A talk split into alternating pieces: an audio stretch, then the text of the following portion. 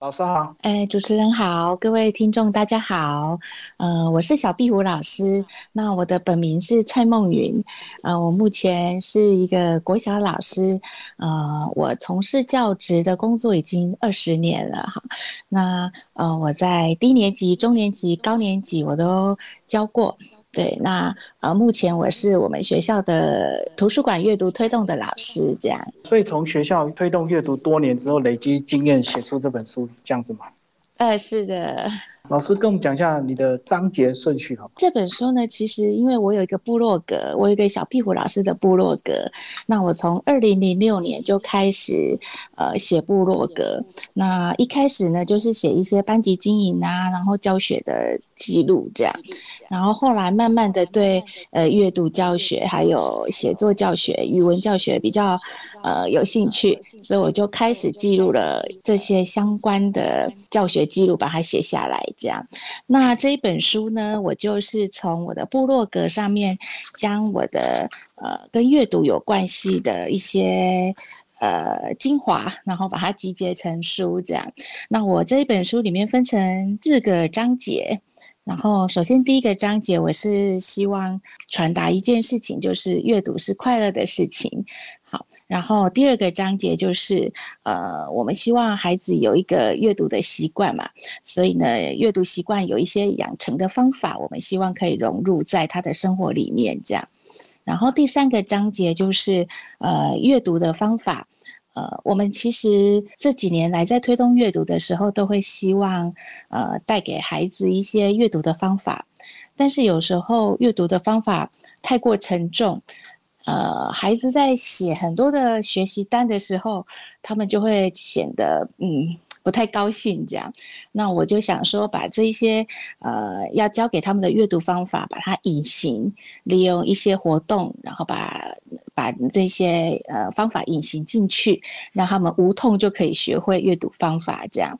然后最后一章呢，呃，就是阅读的进阶好方法，主要是呢，呃，大量阅读的方法，还有一些阅读写作之间的呃一些关系，然后把它做成一个比较进阶的呃一些活动，这样。好，我们从第一个章节开始聊。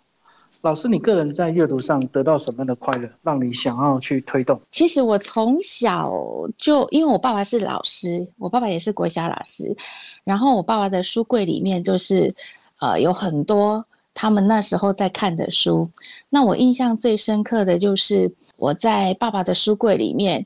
一开始看的是什么晚安故事啊之类的，然后到了国中，我就换到他的铁柜。他的铁柜就是以前有那种书柜是铁的，然后不透明的那种。把它推开以后，我就发现，哎，里面有那种未央歌啊，然后什么啊，战地钟声类似那一种的书。然后我就开始看那一些书。我成为老师以后，呃，我我对自己的教学专业也不是很有把握啦，所以我是靠着阅读，好学习很多的一些专业的知识。这样，那我一直觉得，当我在推动阅读的时候，我自己都会想尽办法去看很多的书来学习各种各式各样的，呃，想想要改进教学的部分。这样，所以我觉得其实应该。阅读应该是要属于自己想要去看的书，而不是说我们要规定孩子要看什么书，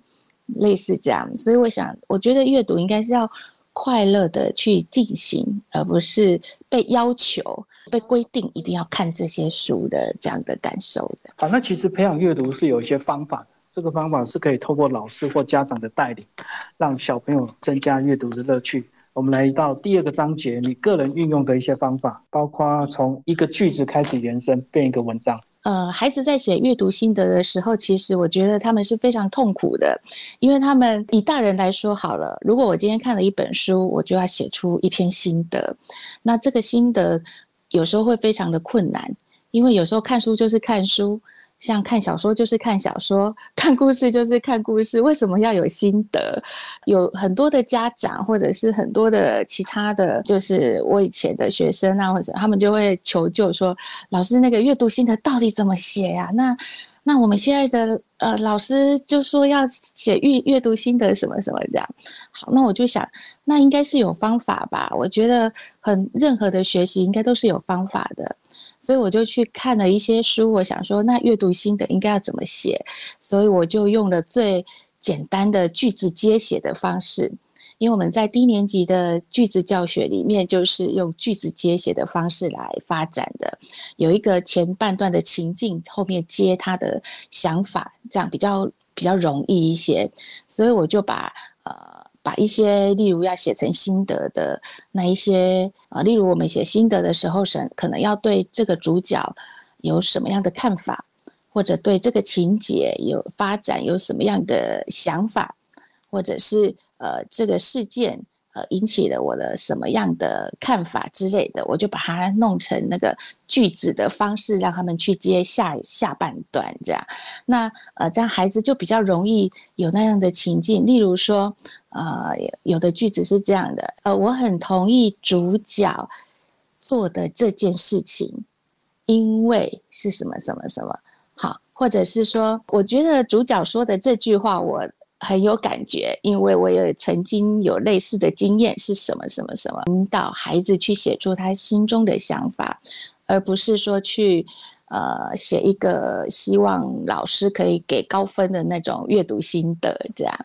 对，所以这个是我在用句子来引导阅读心得写作的部分。好，那你还有一篇讲到全班共读一本书，然后造成阅读打卡。因为我们就是在推动阅读的时候，当一个导师，我们会希望孩子每天都有阅读的习惯嘛。那如果说每天只是规定说啊，你会要看书、看书、看书，他们可能就觉得很无趣。所以我就用用了一个打卡的活动。那那其实是因为我之前有参加一个读书会，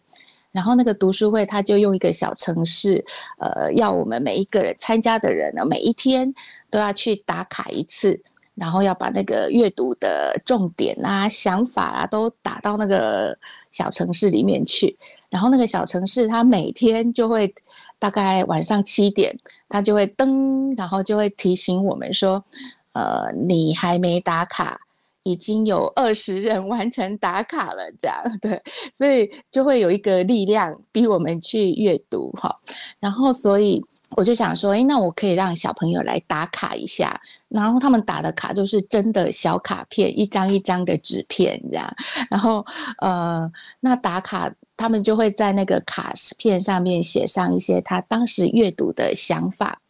很真实的。呃，不不是一些呃，有可能不是阅读心得，有可能是他在看书的时候产生的一个念头、一个看法，都可以记录下来这样。然后那因为那是我们那个班级的第一次阅读长篇的故事，所以我用这样的力量帮助他们把那个故事看完，这样对。好，那下一个章节你提到你的一些隐形的方法，这个算是比较大家不熟悉的。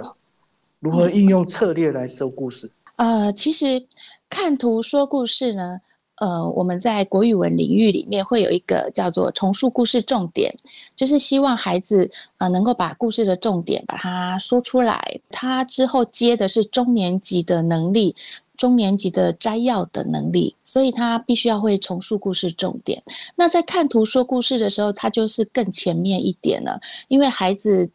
呃，像低年级的孩子，他基本上是不认识字嘛，或者是识字量不多，然后对，呃，可能刚入学的时候，他连那个注音符号都无法拼读，那他的注意力就都会在图画书的图片上面。那我我觉得图画书绘本呢，其实它有很多的呃细节都在图画里面。好，那所以一开始最开始的时候，我们在看阅读的时候，都会从图画开始。所以的，就让孩子去看着图画说故事，好，看着图片说故事。那图片，呃，在绘本的书里面，其实它每一个每一幅图片都可以串成故事的。然后从中，他们也会去发现里面图片的细节，这样。对，所以从呃看图说故事开始阅读，是孩子呃最开始接触阅读的开端，这样。最后我们提到的是阅读进阶的方法，有提到大量阅读，大量阅读说起来很容易。执行很难，没错，对，呃，大量阅读的部分，其实我们还要考量的是孩子的阅读的流畅度，还有孩子他的识字量的问题。好，那我们的流畅度其实呃理论上啊，一般而言大概在二年级下学期，他会开始进入默读的阶段，就是要有默读，他才会速度才会提高。对，那。嗯，如果还二年级下学期的孩子，他还在慢慢读一个字一个字拼读的话，那他的朗读就不流畅。那不流畅的话，他要大量阅读，就有一个很大的阶梯要跨过去。所以呢，在这个大量阅读的部分，我们就要下比较多的功夫。例如要提升他的识字量，然后还要让他的阅读流畅一点。好，那这里呢，我就会提供几个方法。呃，第一个方法可能就是要教孩子一些策略，因为呢，孩子在阅读的时候他是逐字读，那逐字读，他如果遇到那个字他不认识，他就会停顿、卡住，他就会很想问爸爸妈妈说：“啊，这什么字？这什么意思？”这样，那所以我就会教孩子一个诶一些方法，例如说，第一个你可以再读一次。就是把那个句子再读一次，然后或者你可以看看那个字的部首啦，如果你认识部首的话，好，然后再来的话就是看前面看后面啊，从前后文推论一下，然后如果都不能解决的话呢，就先跳过去，因为有一有时候他们在看故事的时候，他是连贯的理解，所以他只要呃那个字跳过去，其实不会影响他的理解。上的问题的话，就先暂时先跳过去。那通常孩子最不敢做的就是跳过去，在学科上都被教导一定要精读，每个字都要读。对，所以他们不太会这一个策略。那只要把这个就是这个方法教给他们，然后他们练个练习一个几次，那大部分的那个呃那个流畅度就会比较提升了。这样，那大量的阅读了以后，他才有办法再继续累积下一个能力。这样。好，老师最后把三个有帮你写专文推荐的这位嗯三位老师推荐人介绍一下吧。呃，首先呢，第一位是呃陈丽云老师。好，那陈丽云老师呢，其实是我的老师。大概十年前吧，我在台北教育大学呃上了他的作文师资培训班。那结缘了以后，之后我跟丽云老师呢，就一直有一些。啊，他就带领我做了很多语文教学上的增能，然后我们我也跟着他的呃成为一个团队，那我们一起在呃呃孟恩的系列的呃讲师成为讲师群，那呃那呃大概二零一五年开始，那我们就开始全台湾跑透透的去做一些语文教学的一些。呃呃，专业的分享这样，对，所以丽云老师对我而言，他就是我的一个恩师，他带领我呃，更在语文教学的部分更进一步的呃，增加自己的专业这样。第二位呢是林依晨老师，那林依晨老师，呃，我在部落格时代就跟他在网络上认识了。所以他算是网友这样，那我们那那个年代都是写部落格的写手。那以晨老师呢，呃，就像朋友一样啊。我这本书会呃积极努力的把它写出来，其实也是他在后面一直推推我推我，他觉得应该可以做一些记录这样。对，那以前老师在阅读推动的部分，呃，也给了我很多的启发。他走的很前面，因为他其实在阅读推广的部分是已经超前了很多。对，所以我我是跟着他的脚步，呃，在做阅读的部分，这样互相学习。对，那另外一个是呃叶慧珍老师。那叶慧珍老师呢，呃，我们也是在 FB 上面认识的。我是从书先认识他的，因为叶慧珍老师也出了两本书。那我阅读过后，然后再跟呃慧珍老师有互动，然后然后他就诶非常。非常有义气的说，帮我写一篇推荐序，这样对，这非常感谢三位老师，这样。好，老师，最后你这本书是写给现在的这个老师看的吗？我设定的是，其实呃，它里面比较浅显易懂，所以我设定的是呃，设定的对象呃，应该是新手老师可以轻易上手。